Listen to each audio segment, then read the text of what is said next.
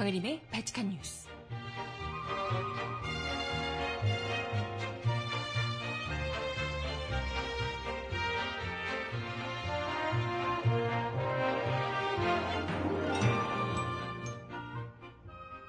여러분 안녕하세요. 발칙한 뉴스 정혜림입니다. 박근혜 대통령이 또다시 철진한 색깔론을 꺼내들었습니다. 대내외 경제 안보 위기와 관련해 단합을 강조하시며 내부 분열을 꾀하며 북한을 옹호하는 세력을 막아야 한다고 강조하셨답니다. 아주 민변으로부터 국정원을 구하기 위해 고군분투하고 계시죠. 아니 국정교과서로 세월호로 또 각종 복지 정책으로 국민들을 분열시키고 있는 게 도대체 누군데 사돈 단말을 하시네요. 그리고 예시로 드는 게참 월남 패망 얘기를 하셨다고 하는데요. 아니 아직도 70년대나 써먹던 스토리를 혼자서 아버지 박 대통령 시절에 머물러 계신 건 아닌가 걱정스러운 생각까지 드네요. 음악 듣고 와서 오늘 이야기 함께 나눠보겠습니다. 첫 곡 테이의 노래 같이만 있자 듣고 옵니다. 신청곡 있으시면 주세요.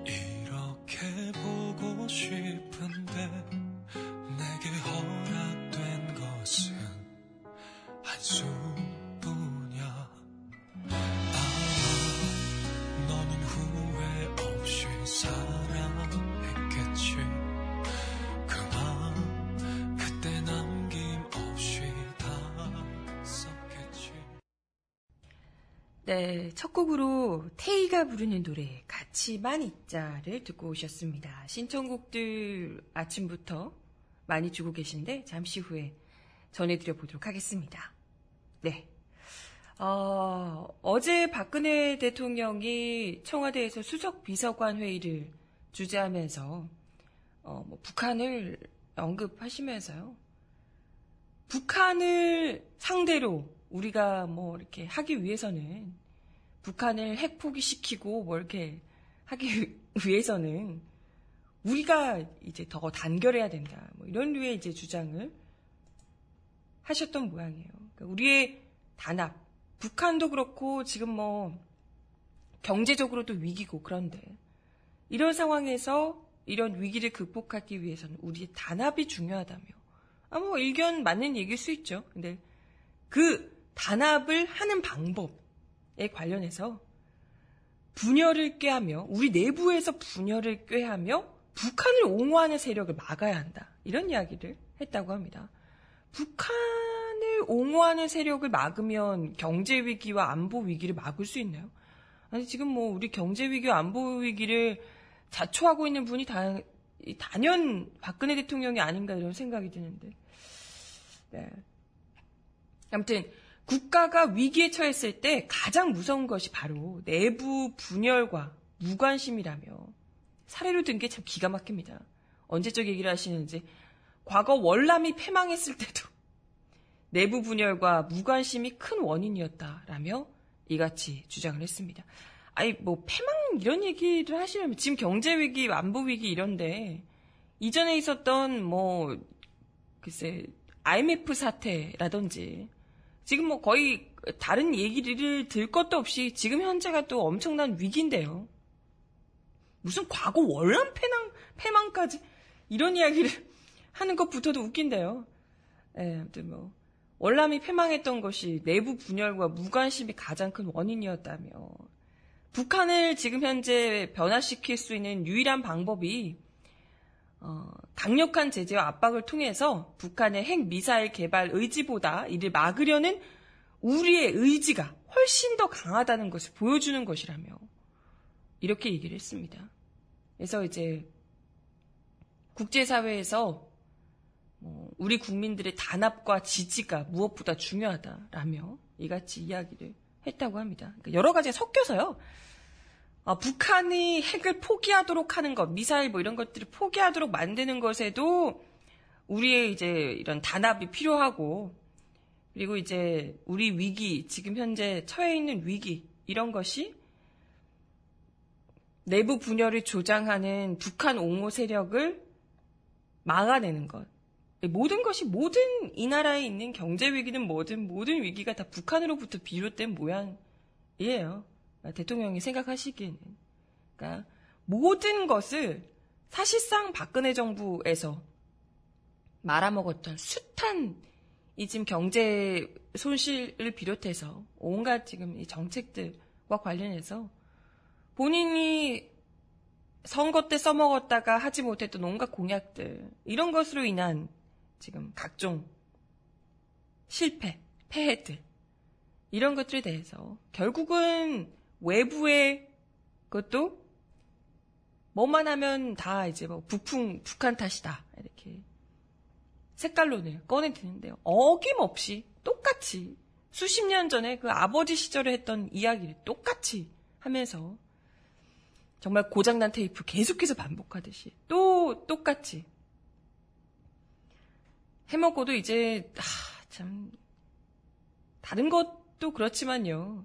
어, 경제 위기, 안보 위기 얘기하면서 북한을 옹호하는 세력을 막아야 하는데 이건 좀 너무 가지 않았나 이런 생각이 들 정도입니다. 아무튼 이와 관련해서 더불어, 더불어민주당 김홍걸 국민통합위원장이 그런 이야기를 하셨다고 하네요. 고장난 녹음기도 아니고 언제까지 색깔론, 종북몰이만 할 거냐. 실제로 월남 패망은 식민지배 세력에 부역하며 반민족 행위를 했던 무능한 지도층이 국민을 분열시켜서 적과 싸울 의지를 잃게 만들었기 때문이다. 이렇게 이제 지적을 했다고 합니다. 어, 이거 봐서는 알겠네요. 국민들이 외부와 싸울 의지를 없도록 만드는 것. 테러 방지법이니 국정교과서니 하면서 국민을 분열시키고 있는 사람이 정작 누구인지. 온갖 무슨 안보 어쩌고 하면서 사실상 국가를 걱정하고 이런 사람들에게 종북딱지를 붙여가며 자식 이름 부모에게 종북딱지 붙이고 거기다가 위안부 피해 할머니들을 명예를 복원하기 위해 애쓰는 사람들에게 종북딱지 붙이고 그러면서 국민들이 정작 분열시키고 있는 게 누군데? 국민을 내부에서 분열시키고 있는 사람들을 막아야 한다 이런 이야기를 하시는데 아 자기를 막아달라는 얘기인가? 네. 하여튼 이분이 도대체 북한의 군사적 위협을 해소하기 위해 노력을 하긴 무슨 노력을 하긴 했냐. 우리 경제를 둘러싼 대외 여건이 심각하다 그렇게 이야기를 하면서도 한가롭게 해외 유람이나 다니시는 분이 대통령 본인 아니냐. 이제 좀 자중하라. 이렇게 일침을 하셨다고 하네요. 아, 요즘. 네, 김홍걸 국민통합위원장께서 속 시원한 이야기를 많이 해주고 계신데요. 근데 이런 것이 대통령의 이제 좀 철진한 색깔론이기도 하지만 정확한 이 타겟팅이 있다는 지적도 있어요. 지금 뭐 북한 옹호 세력 막아야 한다 뭐 이런 이야기를 하는 것이 여러분 아시겠지만 최근에 뭐 사실 최근이라고 하긴 그렇고 지난 총선 때 써먹었던 그 무슨 탈북 식당 종업원들 논란이 있었잖아요. 최근에 이 국정원이 조작한 것이다. 어, 납치다. 뭐 이런 얘기 나오면서 법원에서 이 탈북 주민, 아니, 탈북 종업원들? 탈북 종업원들을 법원에 출석시켜서 이야기를 직접 들어야 한다라고 했지만 국정원이 안 내보내고 뭐 이렇게 하면서 논란이 됐었죠. 국제사회에서도 이제 뭐 논란이 되고 했었는데요. 이와 관련해서 민변 측에서 이 북한 종업원 가족들을 대리해서 이 사람들의 이 탈북 주민들이 납치된 것이다. 뭐 이런 이제 지적이 있는데 이와 관련해서 자발적 탈북 여부를 조사해야 한다. 이렇게 이제 지금 신청하고 있는 상황이죠. 근데 이제 뭐 이걸 국정원이 거부하고 논란이 일고 뭐 이렇게 하면서 어, 좀 국정원이 위태위태한 또 다른 위기에 처했다. 이런 지적들이 나오고 있는데요.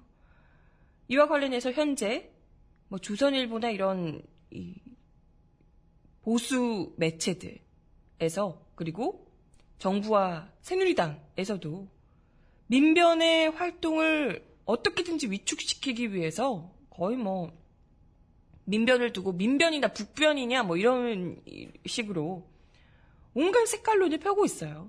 그러니까 박근혜 대통령의 이런 발언 자체가 이제 대통령이 뭐 다른 뭐 경제 위기니 뭐 북한을 겨냥한 얘기니 뭐 이렇게 할 수도 있겠지만 사실상 민변을 두고 북한을 옹호하는 세력이다라고 종북 프레임을 씌워서 활동을 있는 대로 위축시키고 그간 있었던 뭐 여러 이 있잖아요. 뭐 정교조 타겟이 됐던 여러 단체들 정교조도 그렇고요. 그 전에 통합진보당 해체도 있었고요. 정교조 그리고 다음 표적이 민변이 될 것이다 이런 전망이 나오고 있습니다. 그동안 계속해서 어찌됐건 뭐 세월호 사건도 그렇고요. 여러 가지 그것도 국가나 권력기관에 대항해서 싸우는 많은 시민들을 민변에서 적극적으로 보필하며 법적인 지원을 아끼지 않았던 바 있는데요. 얼마나 눈에 까시겠습니까? 대통령의 이 같은 발언 자체가 애초에 민변을 염두에 두고 타겟팅해서 그렇게 이제 이야기를 한 것 아니냐 이런 지적이 나오고 있고요. 근데 뭐 사실 이리 이런 박근혜 대통령의 주장, 뭐 북한을 옹호하는 세력이다라는 주장 자체가 이것 자체가 저 박근혜 대통령이 왜곡하고 있는 내용이다. 이런 지적도 나오고 있습니다. 아니 사실 북한 그 종업원들 같은 경우에는 정부가 먼저 신원을 공개했던 거잖아요. 총선 직전에. 이제 와서 탈북자들의 자유 의사를 확인해 보자.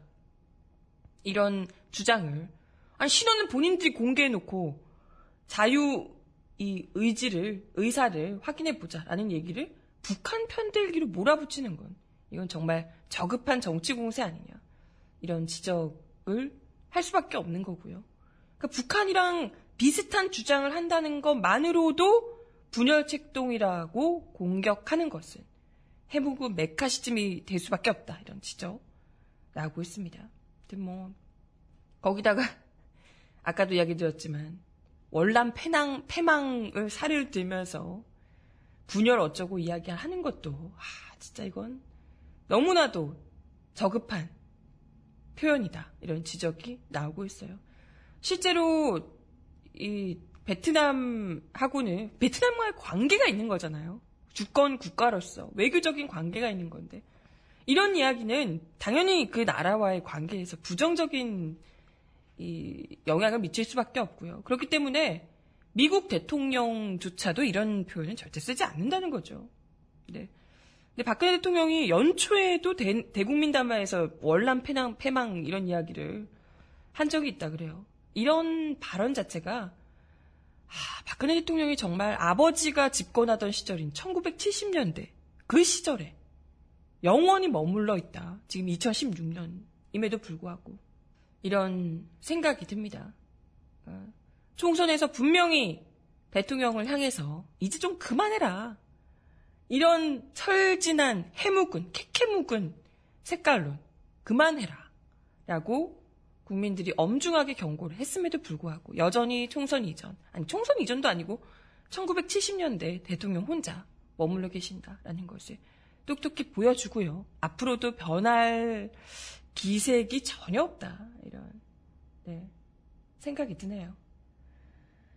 아, 네.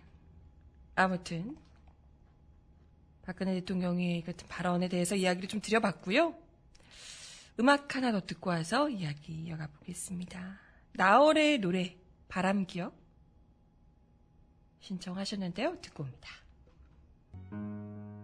바람 불어와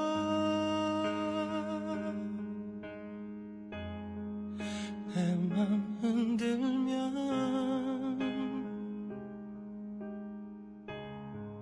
지나간 세월에 두 눈을 감아본다.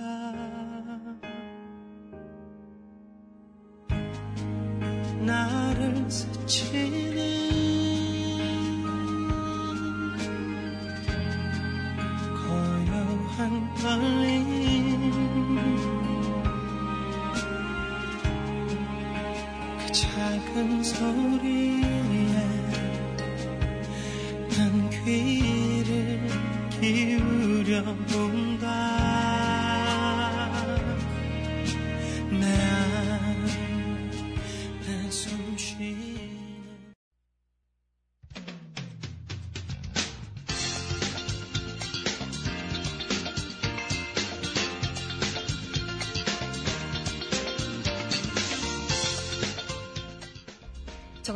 발칙한 브리핑.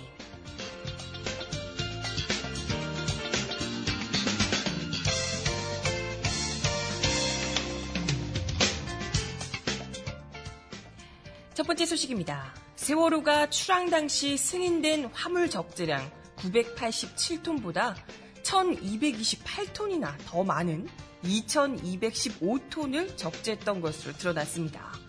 또한 검경 수사에서 누락된 철근 124톤의 존재, 그리고 적재된 철근의 일부가 제주 해군 기지로 운반된 사실도 확인됐습니다.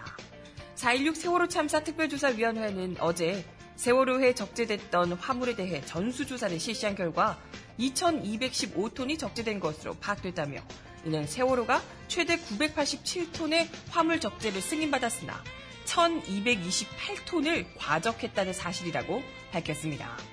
특조위는 또한 세월호에는 410톤의 철근이 실려 있었음이 확인됐다며 기존 검경 합동 수사본부가 수사 기록을 통해 적재 철근이 286톤이라고 파악한 것은 124톤을 누락한 것이라고 밝혔습니다. 이어 세월호에 적재된 철근의 일부가 제주 해군 기지로 운반된 것으로 확인됐다고 부연했습니다.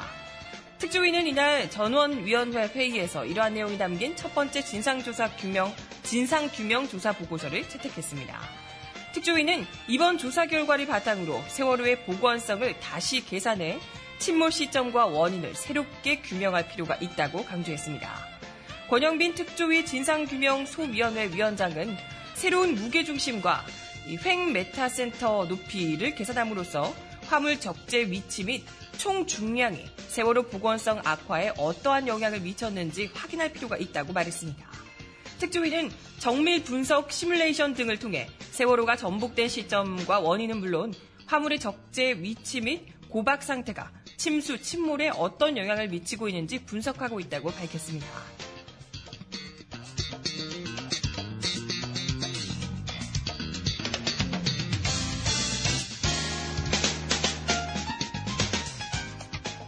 다음 소식입니다. 더불어민주당, 국민의당, 정의당 등 야3당 국회의원들이 공동 기자회견을 열고 백남, 백남기 농민 국가폭력 사건에 대한 진상규명과 재발방지 대책을 위한 국회 청문회 실시를 촉구했습니다. 백남기 농민 사건 해결을 위한 국회 태스크포스 의원들과 안전행정위원회 소속 야당 의원들은 어제 백남기 농민이 투병 중인 서울대병원 앞에서 기자회견을 열고 정부와 새누리당은 백남기 농민 사건 국회 청문회를 즉각 수용하라고 촉구했습니다. 이들은 기자회견문을 통해 공권력의 과도한 폭력으로 사경을 헤매는 국민이 있는데 박근혜 정부는 한마디 사과도 없고 명확한 진상규명을 실시하지도 않고 책임자에 대한 처벌 또한 전무하다며 진실을 밝히기 위해 백남기 농민 가족이 검찰의 진압 책임자 및 경찰청장을 고발했지만 검찰은 7개월이 넘도록 시간만 보내고 있다고 지적했습니다. 또한 여소야대 국면에서 야3당은 백남기 농민 사건에 대한 철저한 진상 규명을 위해 국회 청문회 실시를 합의했지만 정부와 새누리당은 특별한 이유 없이 이를 거부하고 있다고 지적했습니다.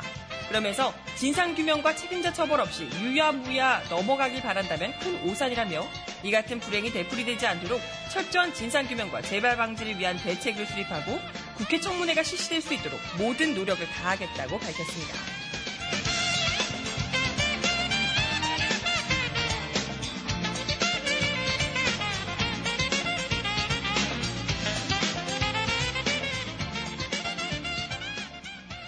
마지막 소식입니다. 시진핑 구, 중국 국가 주석과 블라디미르 푸틴 러시아 대통령이 미국과 한국이 고고도 미사일 방어 체계인 사드 한반도 배치를 추진하는 것과 관련해 자신들의 전략적 안전 이익을 심각하게 훼손하는 행위라는 공동 입장을 발표했습니다. 어제 중국 외교부가 홈페이지를 통해 공개한 내용에 따르면 시 주석과 푸틴 대통령은 지난 25일 베이징에서 정상회담을 연 뒤 이 같은 내용을 포함한 4건의 공동성명을 발표했습니다.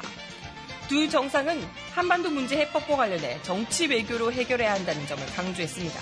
이들은 먼저 중러 공동성명에서 중러 모두 조선민주주의인민공화국의 번영과 성공 발전을 원하고 평화적 에너지와 우주를 개발하는 것을 포함해 국제 문제에서 적극적이고 건설적인 참여자가 되기를 희망한다고 말했습니다. 다만 동시에 한반도의 비핵화 목표를 한결같이 견지하고 북한의 핵미사일 전략을 수용하지 않을 것이라고 밝혔습니다. 두 정상은 공동성명에서 한반도 사드 배치에 대해 반대 입장을 정확히 표명했습니다.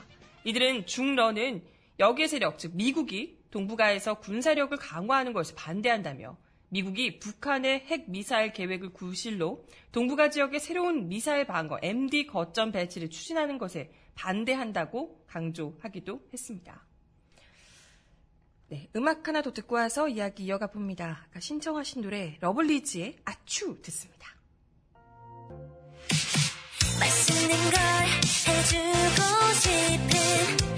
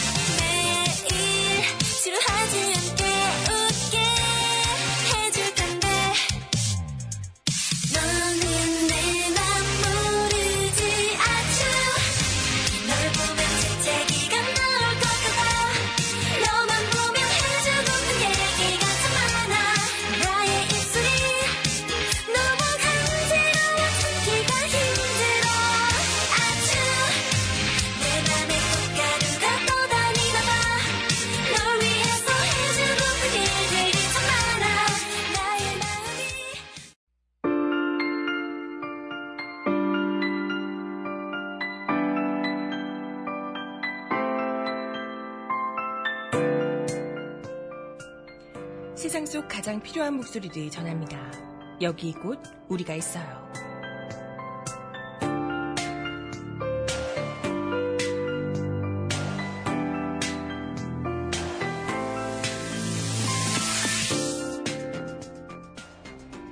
지난 23일 숨진 삼성전자 서비스 노동자의 추락사를 두고 많은 언론에서 사고자가 안전모 등 안전장비를 착용하지 않았다거나 안전고리를 걸고 작업하지 않았다고 지적하고 있습니다.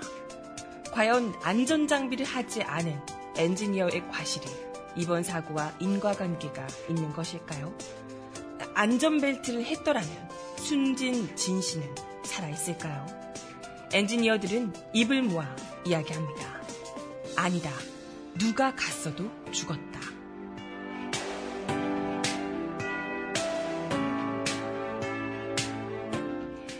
과연 안전벨트를 착용했다면 사고를 피할 수 있었을까요? 결론적으로 전혀 그렇지 않다는 전문가들의 답변입니다. 이번 추락사고가 발생한 현장에는 안전벨트 끝 안전고리를 걸 수 있는 곳이 전혀 없었습니다. 유일하게 안전고리를 걸 수 있었던 곳은 추락방지용 철제 난간이었는데 이번 사고에서는 바로 그 철제 난간이 무너지면서 발생했던 겁니다. 철제 난간에 안전고리를 걸었었, 걸었었더라도 이와 함께 떨어져서 엔지니어는 결국 사망에 이르렀을 것이고요. 위험을 방지할 수 없었다는 말이 됩니다. 외벽 작업의 경우 통상 건설 현장에서는 고정식 작업 발판, 소위 아시바를 설치하지만 에어컨 실외기를 고치기 위해 인부를 동원해 아시바를 쌓는 것이 과연 가능하겠습니까? 현실에서. 결국 안전한 작업을 하기 위해서는 통상 사다리차, 스카이차라고 부르는 이동식 작업 발판을 이용할 수 없을 텐데요. 하지만 엔지니어 입장에서 장비를 이용하는 것은 너무 비싸서 쓰고 싶어도 쓸 수가 없죠. 스카이차는 가장 싼 1.4톤이라고 해도 기본 요금이 1시간에 15만 원이랍니다. 구조적으로 수리 비용은 일부 예외를 제외하면 고객이 부담해야 하는데 누가 3만 원짜리 고치려고 15만 원을 추가 부담하려 하겠습니까? 게다가 현재 구조에서 고객에게 유상 비용을 부담해달라고 설득하는 것은 오롯이 엔지니어의 몫입니다. 엔지니어에게 결국 남은 선택지는 위험한 작업에 몸을 맡기거나 고객의 강한 크레임과 고객 응대 실적 하락을 감수하고서라도 건당 수수, 수리 수수료를 포기하는 것밖에 없을 겁니다. 100번 양보해서 비용 부담을 15만 원을 고객이 허용했다고 하더라도 스카이 차를 쓸 수 있는 경우는 거의 없습니다.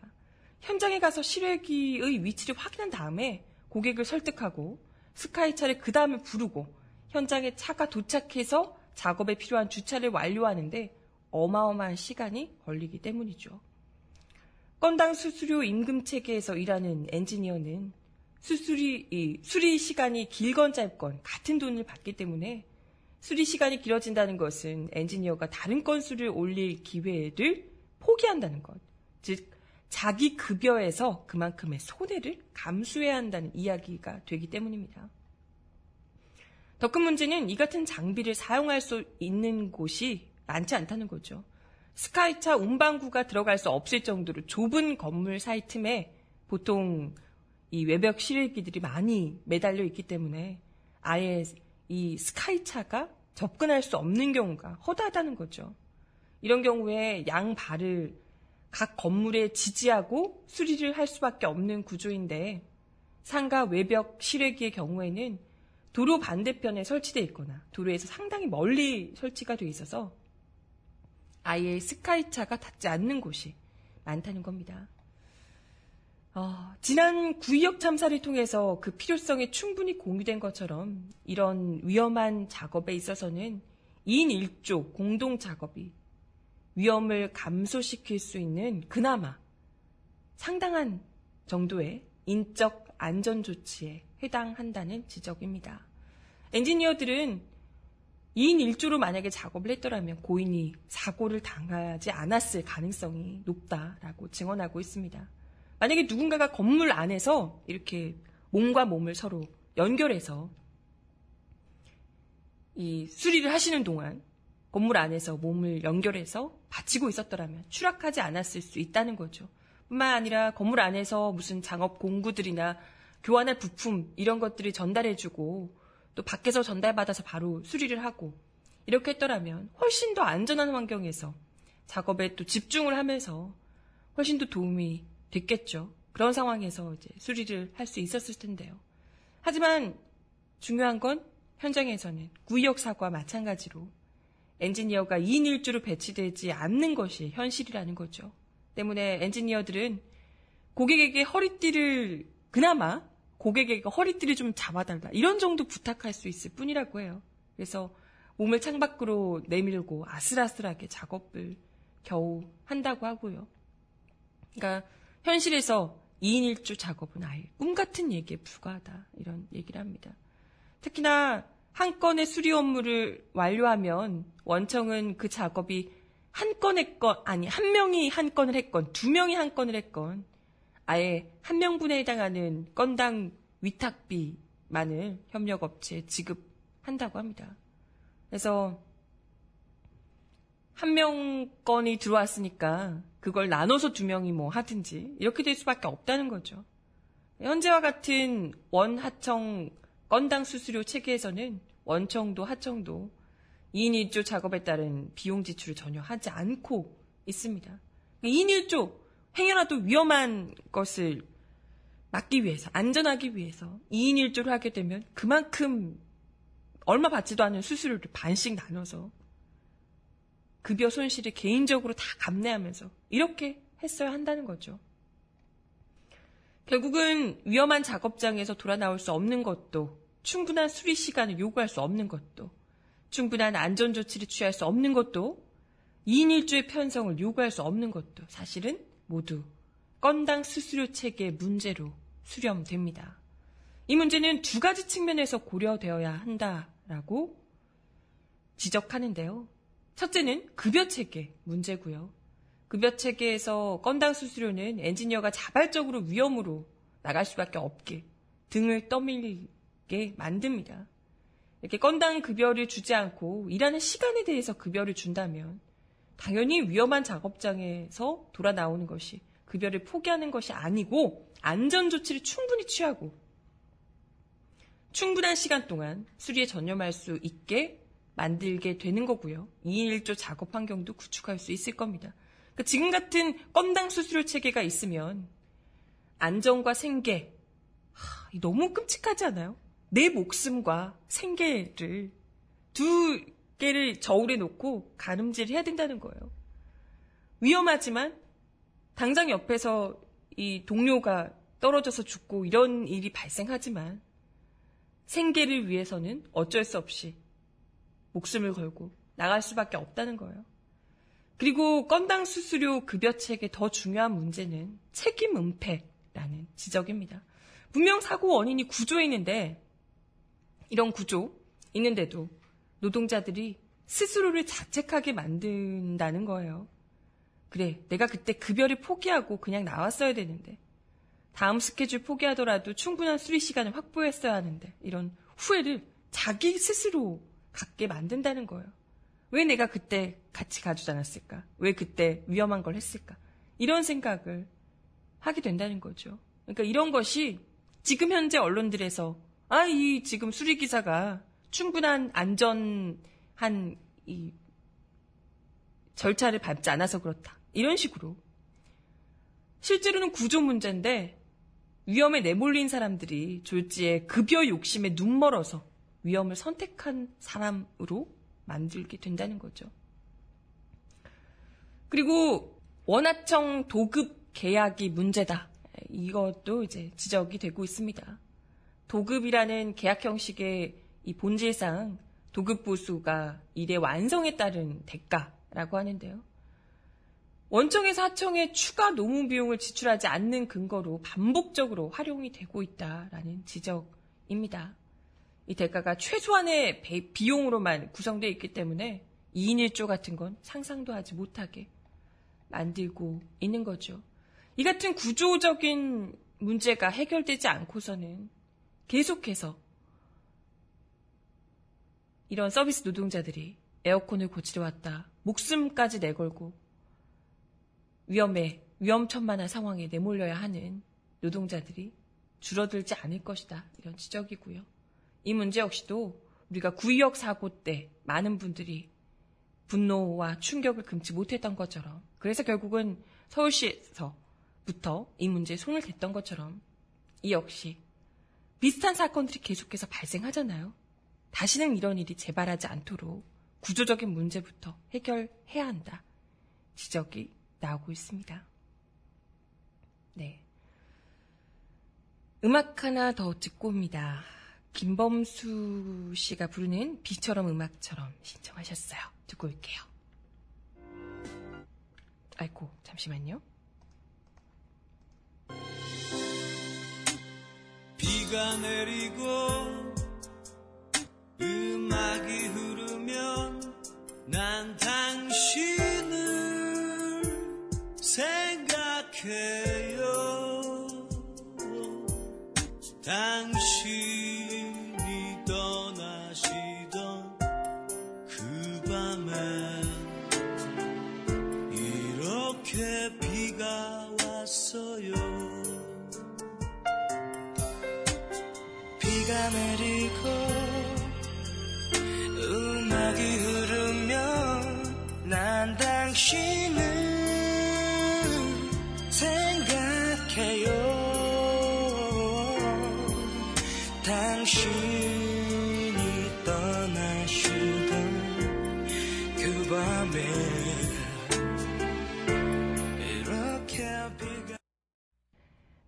앞에 코너가 워낙 길어서 이 사람 왜 이럴까요도 못했네요.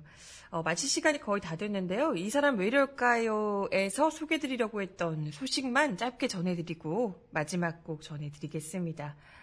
어, 지금 어제 말씀드렸던 소식이 세월호 유족들 농성장을 경찰이 침탈했다 이야기를 드렸었잖아요. 아, 근데 어제는 또 지금 유족들이 이 철야 농성을 벌이고 있는데요. 농성장에 필요한 은박지를 두고 이 은박지가 또 위험한 물품이라고요. 불법 시위 용품이래요. 유족들과 내내 경찰이 신경전을 벌였다고 합니다. 은박지가 뭐, 그 대형, 대형 그 은박 롤 있잖아요. 깔고 이렇게 계시는. 바닥, 맨바닥에 앉아서 이렇게 할 수가 없으니까요. 이게 뭐 얼마나 대단히, 이게 집회 신고서에 신고된 물품이 아니래요. 하, 참. 어떻게든 세월호 유족들이 사람들 눈에 나와서 뭔가를 하지 못하도록 어떻게든 막으려고 진짜 이런 치졸한 짓까지 하, 예 하고 있나 생각이 들고요. 음박 롤을 불법 시위 용품이라고 하긴 뭐 노란 리본 가지고도 불법 시위 용품이라고 하는데 오죽하겠습니까? 그만큼 이분들이 무서운 것이 하니까 싶기도 하고요. 네. 언제까지 막는다고 해서 이분들의 목소리까지 그리고 이분들에게 쏟아지는 관심까지 모두 다 막을 순 없다. 가릴 순 없다. 이런 것을 똑똑히 보여줘야 할 것 같아요. 네, 음악 하나 마지막 곡으로 들려드리며 인사드리겠습니다. 시간이 많이 늦었네요. 태연의 신곡이네요. Why?